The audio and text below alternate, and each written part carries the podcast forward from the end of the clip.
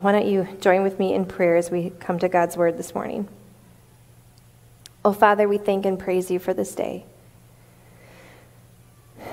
Lord, we just take some breaths and we breathe in gratitude for who you are, that we are your children, that you love us, that we have new relationships with you and with each other because of, of what you did for us on the cross, Jesus, and the empty tomb. Lord, I thank you so much for this body of people that love you here. Thank you, Lord, for the ways that I see them love each other well and include each other and spur each other on in their walk with you. Thank you, Father, that we are not alone, that we have you and we have each other. And Lord, that gives us so much hope.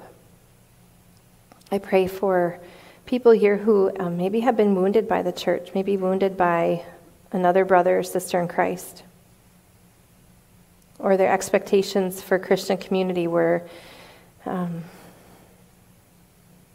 were not met. Lord, I just pray that you will continue to bring healing. I pray, Jesus, that you will help us continue to, to truly do what you tell us to do, Lord, that you keep changing us, that you um, keep working on our personalities if, if our personalities are part of the problem, and, and Lord, that we will conform more and more to your image and your likeness. Help us to understand each other. God, help us to be such an amazing model of love and goodness that the world cannot help but notice, and may that draw other people into this body of people who love you. Thank you for this day and every person here. In Jesus' name, amen. So we continue on in church called Tov Book. we have been working through this. And this week, um, we find ourselves from chapter 8. And so, what I'm going to be doing is um, talking about the church, a Tov church, a church of goodness, being a church where it is a people first culture. And the first slide that I want to um, share with you is that, first of all, a Tov church prioritizes people first. Can you go back to that one? Um, and so that's really like I, when Scot McKnight was writing about this, this really caught me because it's like, well, well, duh. I mean, of course, that a church puts people first and prioritizes people first, but that's not always the case. Um, if you've been in church culture long enough, sometimes that that gets forgotten and goes by the wayside. And um, I remember this um, couple things that came to mind was first of all this thing that we learned when we were children is here's the church, here's the steeple. Or wait, here's the church. I didn't get this right. Here's the steeple. Open the doors and see all the people. Well. That was such an easy little thing growing up as a kid, but it just reminded me like the church is people. The church is not a building. It's not a, it's not a place we go to, it's, it's us. And so it's important just to remember that. Um, I remember like campfire songs. You know, I grew up. I grew up in the '70s and '80s. We are one in the Spirit. We are one in the Lord. And then the the tagline is, "They'll know we are Christians by our love." And so the church that prioritizes people first also prioritizes love and prioritizes how we care for each other because we are Jesus's people. So, next slide. First of all, um, he brings up, he says, um, Scot McKnight and Laura Barringer says, a, tro- a Tove church will put people first and resist the notion of the church primarily as an institution. Now, when, he, when I read the book and I, I caught the word institution, I thought of two things right away. Probably because I work in mental health. I thought of an insane asylum, so I thought of that right away, institution. That was not a good thought. Um, but then I thought of a bank. You know, how like banking institutions. And, and it hit me, I'm like, so oftentimes um, people will see the church as an, as an institution. And unfortunately, because of so many things that have gone wrong in other church denominations, um, that, that reputation, unfortunately, has become known as the church as an institution of sorts. So if you just sit for a second and think about the church being an institution, and this is like, um, this is the London institution of Finsbury Circus. That doesn't look like a very welcoming thing, does it? Looks rather imposing and drab and severe. So you think about how, how oftentimes people will forget that the church is a body of people that are supposed to be welcoming and loving, and oftentimes it gets to be known as that. When we think about a goodness culture as the church, as the body of Christ, a goodness culture will seek to conform our lives to Christ's example by focusing on people instead of institutions, and this prevents theological malpractice. Um, I think about how often um, the word theological malpractice is such a, it's like a word I really never thought about before. But when there's theological malpractice, it, it means that, that the study of God, the, the ways of God, gets distorted and goes off the wayside and harm can be done. And so, again, as, as we think about these things at New City, I just want you to be encouraged that as we keep doing this work, it helps us keep thinking about the ways that we want to be, the things that we are doing well, and what to be aware of. It's like kind of being aware of landmines that could potentially come in the future and, and helps us already keep working on the good things that we are doing well right now. In a Tov church, these were five suggestion, suggestions that Scot McKnight talked about. He says, first of all, we will treat people as people. I keep thinking about how we are all made in the image of God. We all have the imago Dei. We all have something that reflects God and we are his precious people. And so in Tov Church, in this goodness culture, we will remember and we will treat people as people. We won't treat people as a means to an end. Um, I know that this can be really hard when we're in a small church and we all need to pitch together and help to make things happen. And sometimes we can forget that people um, aren't just a job or a body to fill a spot, but they are people, precious people made by God and loved by Him. Secondly, and I, I love this one, in a Tov church, we will enfold others into the community. I love to bake and cook, and I had this um, this this uh, I don't know image in front of me when it was the word enfold, and I kept thinking about when a recipe says to fold something in. You don't just mix it in. Actually, you take a, a nice spatula and you carefully incorporate, yeah, gently incorporate it in, and you think about all the people that come to church, you know, I think about church shopping is a very brave thing to do actually. Because you're putting yourself out there.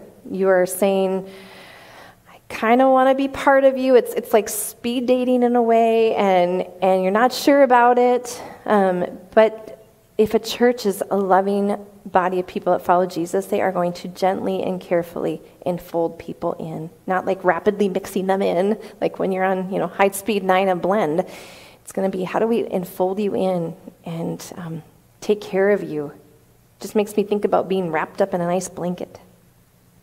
And again, number three, I kind of alluded to this, but we will recognize all people as made in the image of God, and we will see them and try to see them the way that Jesus does. Um, this is really important because when we think about all the people that come to, to this, um, this place and other places, if we recognize that they are made in God's image, we will, we will try to see them through His eyes.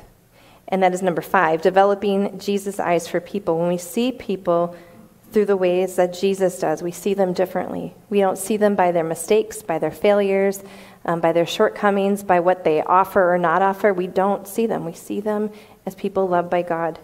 Jesus saw people with eyes of compassion. And that was one of the main things that, that set Jesus apart, and, and he was different. And so we get to do that as well. And then number four, I know I skipped around, but we will treat people as siblings. Now, this kind of made me laugh because I thought about my own siblings. Um, I have two younger siblings, and I don't know how many, just maybe show, show a hand of the number of siblings that you all have. I have, there's three in our, okay. Um, siblings have a complicated relationship. I've thought about this often. Like my, you know, my siblings and I, we come from the same mom and dad, and we are so different. If you all met my sister, first of all, you wouldn't you wouldn't think that we were related at all. Um, we are. She's very like quick-witted. Um, she could roast anybody over a campfire in a second with her wit. You know, very sarcastic, funny. She's got amazing sense of fashion. Um, she's just. I'm like the slow version, and she's the fast. She's she's unbelievable. My brother, my brother is my brother looks first of all, my brother looks like Keanu Reeves.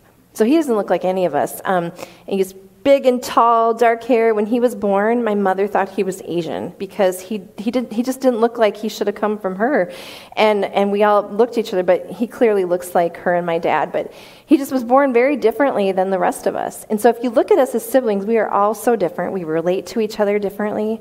Um, my sister and I, it took a long time for us to be friends. We, we were so different that we couldn't get along. So you think about if in the church, if we treat people as siblings, it's going to be messy. It's not going to be this always this formal, very polite relationship, um, but we're going to we're going to have conflict. We're going to disagree. We're going to have great closeness. We're going to have a lot of things in common. But if you think about that model of treating people as siblings, there's a familial closeness and, and famili- familial familiarity that's going to set us apart and be different. And I feel like that towards each of you. Even the ones I haven't gotten to know very much, I, I feel that closeness and that family connection, and I realize that is because of Jesus. You don't get that anywhere else. You know, you could work in an institution for a long time, and you, there's something about what Jesus does for us that connects us to each other that is different than any other family or group in the world. And it also means that when we treat each other as siblings, we are also going to have to make sure that we forgive each other, we love each other, we do conflict, and we resolve it because we realize we are forever connected as a family here and this side of heaven. So, again, how do we do this? And, and I think about how Jesus, first of all, said this very important thing in John chapter 15. And first of all, we start doing this very simply. But it's not simple because it's hard because we are sinful and human and we don't always do what Jesus told us to do, right? But we start by following his, his new command, which I think was really funny. Jesus said, A new command I give you. The Jewish people had lots and lots of commands, but he said, A new one love each other as I have loved you. So you think about if we, as I have, we reverse that, Jesus saying, I have loved you, and so you do just like I do. And if we do that really well, we look completely different than the rest of the world. Um, I want you to turn, if you've got um, your Bible or else on the screen, to Romans chapter 12.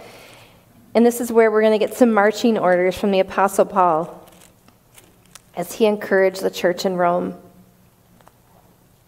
I love this chapter of scripture because it has a lot of one another's in it. When I was thinking about what to preach on, because obviously as we're working through a book, there's not, you know, a sermon text in it. And as I sat with, like, where are the one another's? You know, when Jesus says, Love one another as I have loved you, um, this is where God brought me. And so we are going to start with Romans 12 3. Um, and in a note, Paul says in Romans 12 2, he says, Do not conform to the pattern of the world, but be transformed by the renewing of your mind. So that means in the church, we don't conform to the way that the world does things. You know, in the world, they cancel people. In the world, they, they isolate. In the world, there's no forgiveness. In the world, there's no reconciliation.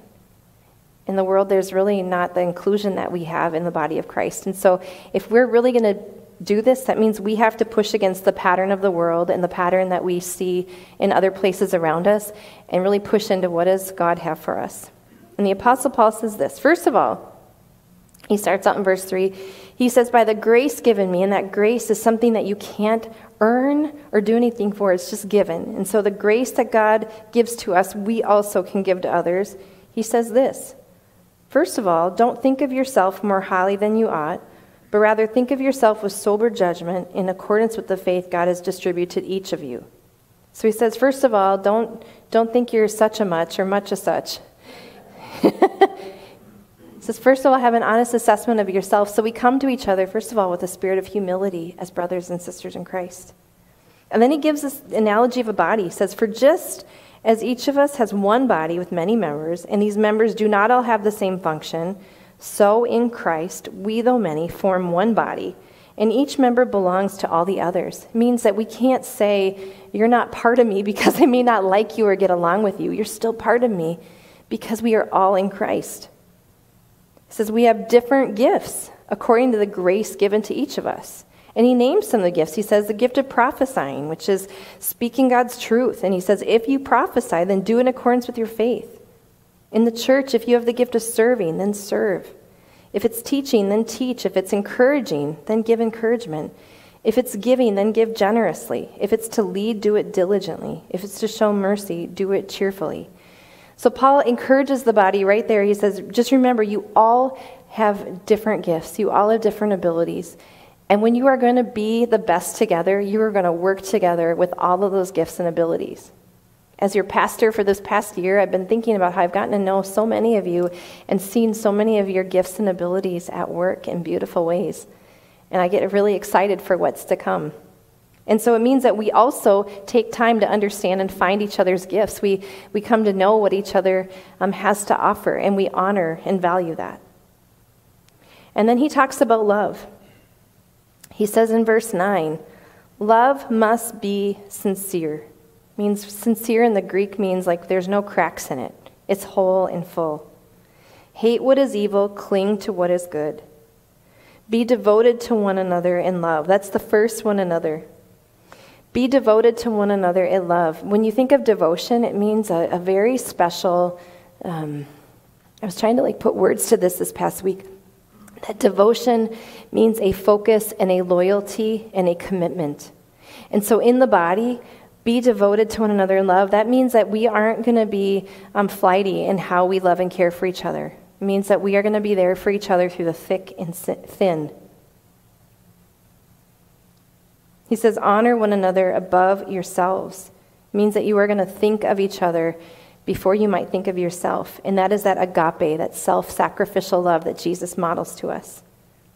He says, never be lacking in zeal, but keep your spiritual fervor, serving the Lord. You know, when we pause there, we think about how this world beats us up. And when we come together at church as brothers and sisters, bring your encouragement, bring your joy, bring that passion says, Be joyful in hope, patient in affliction, faithful in prayer, share with the Lord's people who are in need, practice hospitality. That made me go back to, um, to Acts. You know, this past summer we, we went through the book of Acts, but I kept thinking about something that set the, set the body of Christ apart right away. And it was because they shared. They shared their stuff. In Acts chapter 4, it says, All the believers were one in heart and mind. No one claimed that any of their possessions was their own, but they shared everything they had. And with great power, because they were doing these things, the apostles continued to testify to the resurrection of the Lord Jesus. See, the, the resurrection changed how they treated each other, how they shared their stuff, how they thought about their stuff, how they thought about community, and the world took note. It says the grace of God was so powerfully at work in them that there was no needy person among them.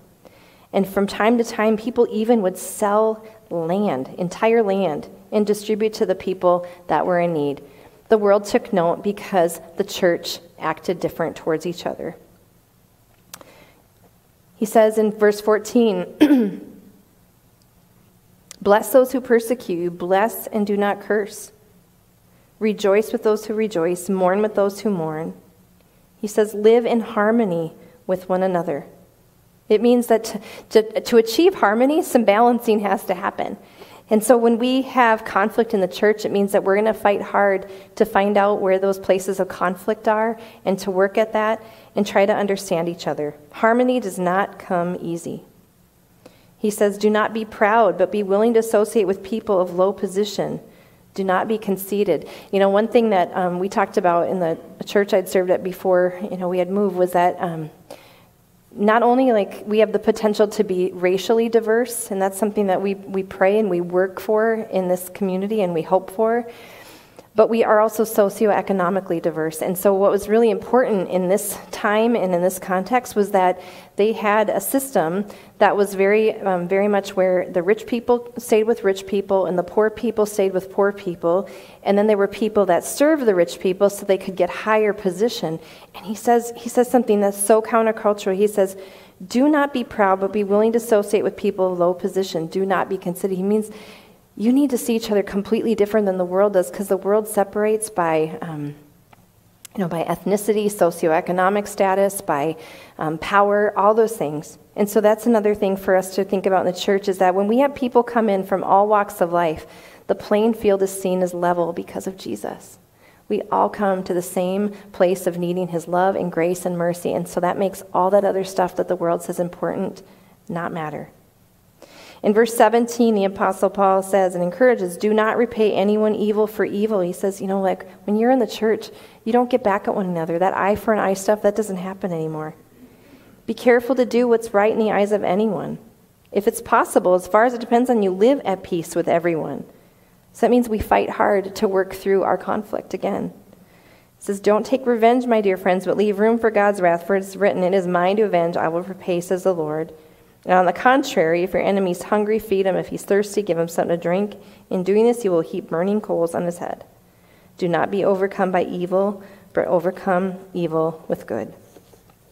So if you just keep thinking about, as siblings, then, in, as siblings in the church, we are going to do some things that are going to be distinctive and set us, set us apart. First of all, we will care for one another.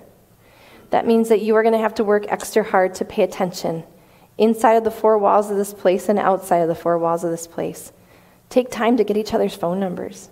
Take time to, to maybe know what someone's work schedule is, and so you could maybe find a chance to hang out with them outside of church. You're going to look out for one another. If you know that something is going on in their life that they need some help on, you are going to be on the lookout for them, and then you're going to protect them. You know, think of a, a family like um, I always knew that even if my sister and I didn't get along, she would beat up somebody that tried to hurt me. She was pretty tough. And so I'm not telling you that you go and like beat up people that are after your brothers and sisters in Christ. Don't hear that. But it also means you're going to have each other's back and you are going to protect. It means that siblings believe one another. And that belief is, is found in trust. And we will see the good and the bad, and we will love each other anyway. And that really goes against culture because a lot of times if, if we don't like somebody or, or we don't get along with them, we just say, I'm not going to associate with you. But in, in Christ, that means we don't act like that and we, do, we don't do that. So at New City, I just want you to think about a few things as we um, do this well. First of all, I want you to be prayerful and, and just be thinking about how you can have intent as you treat people as people no matter what they do or can do or can't do. You know, there's some people where they're not able to serve. First of all, our children, they're just takers. They just take. They'll get their chance though later on. We'll make them work later. but right now we look at like our children, we you know, we treat them differently and even our older people. We treat people as people no matter what they can give or do for us. We enfold others into the community. Be noticing, be paying attention to how you can purposely include and enfold and be mindful of, of the new, maybe the more quiet, or the people that are having trouble connecting. We recognize all people as made in the image of God. We keep seeing people in that imago Dei. You treat each other as siblings, which means that you treat each other as coming from the same family, and that is from the Lord. And you develop Jesus' eyes for people. Um, I know there was, at one point in my life, um, I had been hurt really badly um, by somebody. And I was having a really hard time because every time I thought of that person, I thought about what they did to me and how they hurt me. And as I was sitting with the Lord in prayer about that one time, he, he said, How would you treat that person if they were in the church? And they were somebody in the church. And that's where he had me. Because I knew if it's somebody in the church, I would be able to love them well. And he said, That is what I want you to do, see them the way I see them. And so as you develop Jesus' eyes for people, it'll help you not help you not be frustrated or annoyed with each other. It'll help you not maybe judge one another. It'll help you see people the way that Jesus sees them. And that can be done only by asking the Lord to change how you think and um, feel and see other people. Um, as, we, as we keep doing this, I just want you to think about the effects of love. The nature of love is revealed by its power to transform any type of human relationship. The power of Jesus transforms our relationship but we have to allow Him to do that. Think about the effect of love. It takes up and enriches natural affection. And so when we think about that, that when that natural affection and those emotions are characteristic of the family relationship, when it's at its best, that is when it's brought into the kingdom of God. And so keep doing that, New City. Keep thinking about how you love well and how that makes people take note and be like, huh, I want what they want. My hope and prayer is that this community will know how well people love and care for one another here and are intentional about that, that they will want to be in on that. And that is how more people come to know Christ. It's not through just evangelism tactics to get more butts in the seats. It's to say we want more people to be loved by Jesus first and by us second. Please pray with me. Thank you, Father, for, first of all, for loving us and accepting us. Thank you, Jesus, that you did give us that new command to love one another. And Lord, it's really hard to do that sometimes. We get busy, we um, can be overwhelmed, or we can even hurt each other and we, we withhold that love. God, I just pray as what um, as we join with you in the work you are doing here at New City, that we would we would be like you first of all in how we treat each other. Lord, that the power of the empty tomb would empower us to also love people that maybe are difficult to love. Help us, Lord, to grow as a wonderful family and to work through conflict, work through misunderstanding, even differing of opinions and, and goals. But Lord, help our main goal to have other people come to know you as Lord and Savior and know the love that you have for them. And may that be done by how we care and love for each other. Thank you so much for this day, Lord. And I just pray for continued healing for those who have been um, wounded or have maybe um, wondered about how that really looks. And God, would you just do that in our midst by your power? In Jesus' name, amen.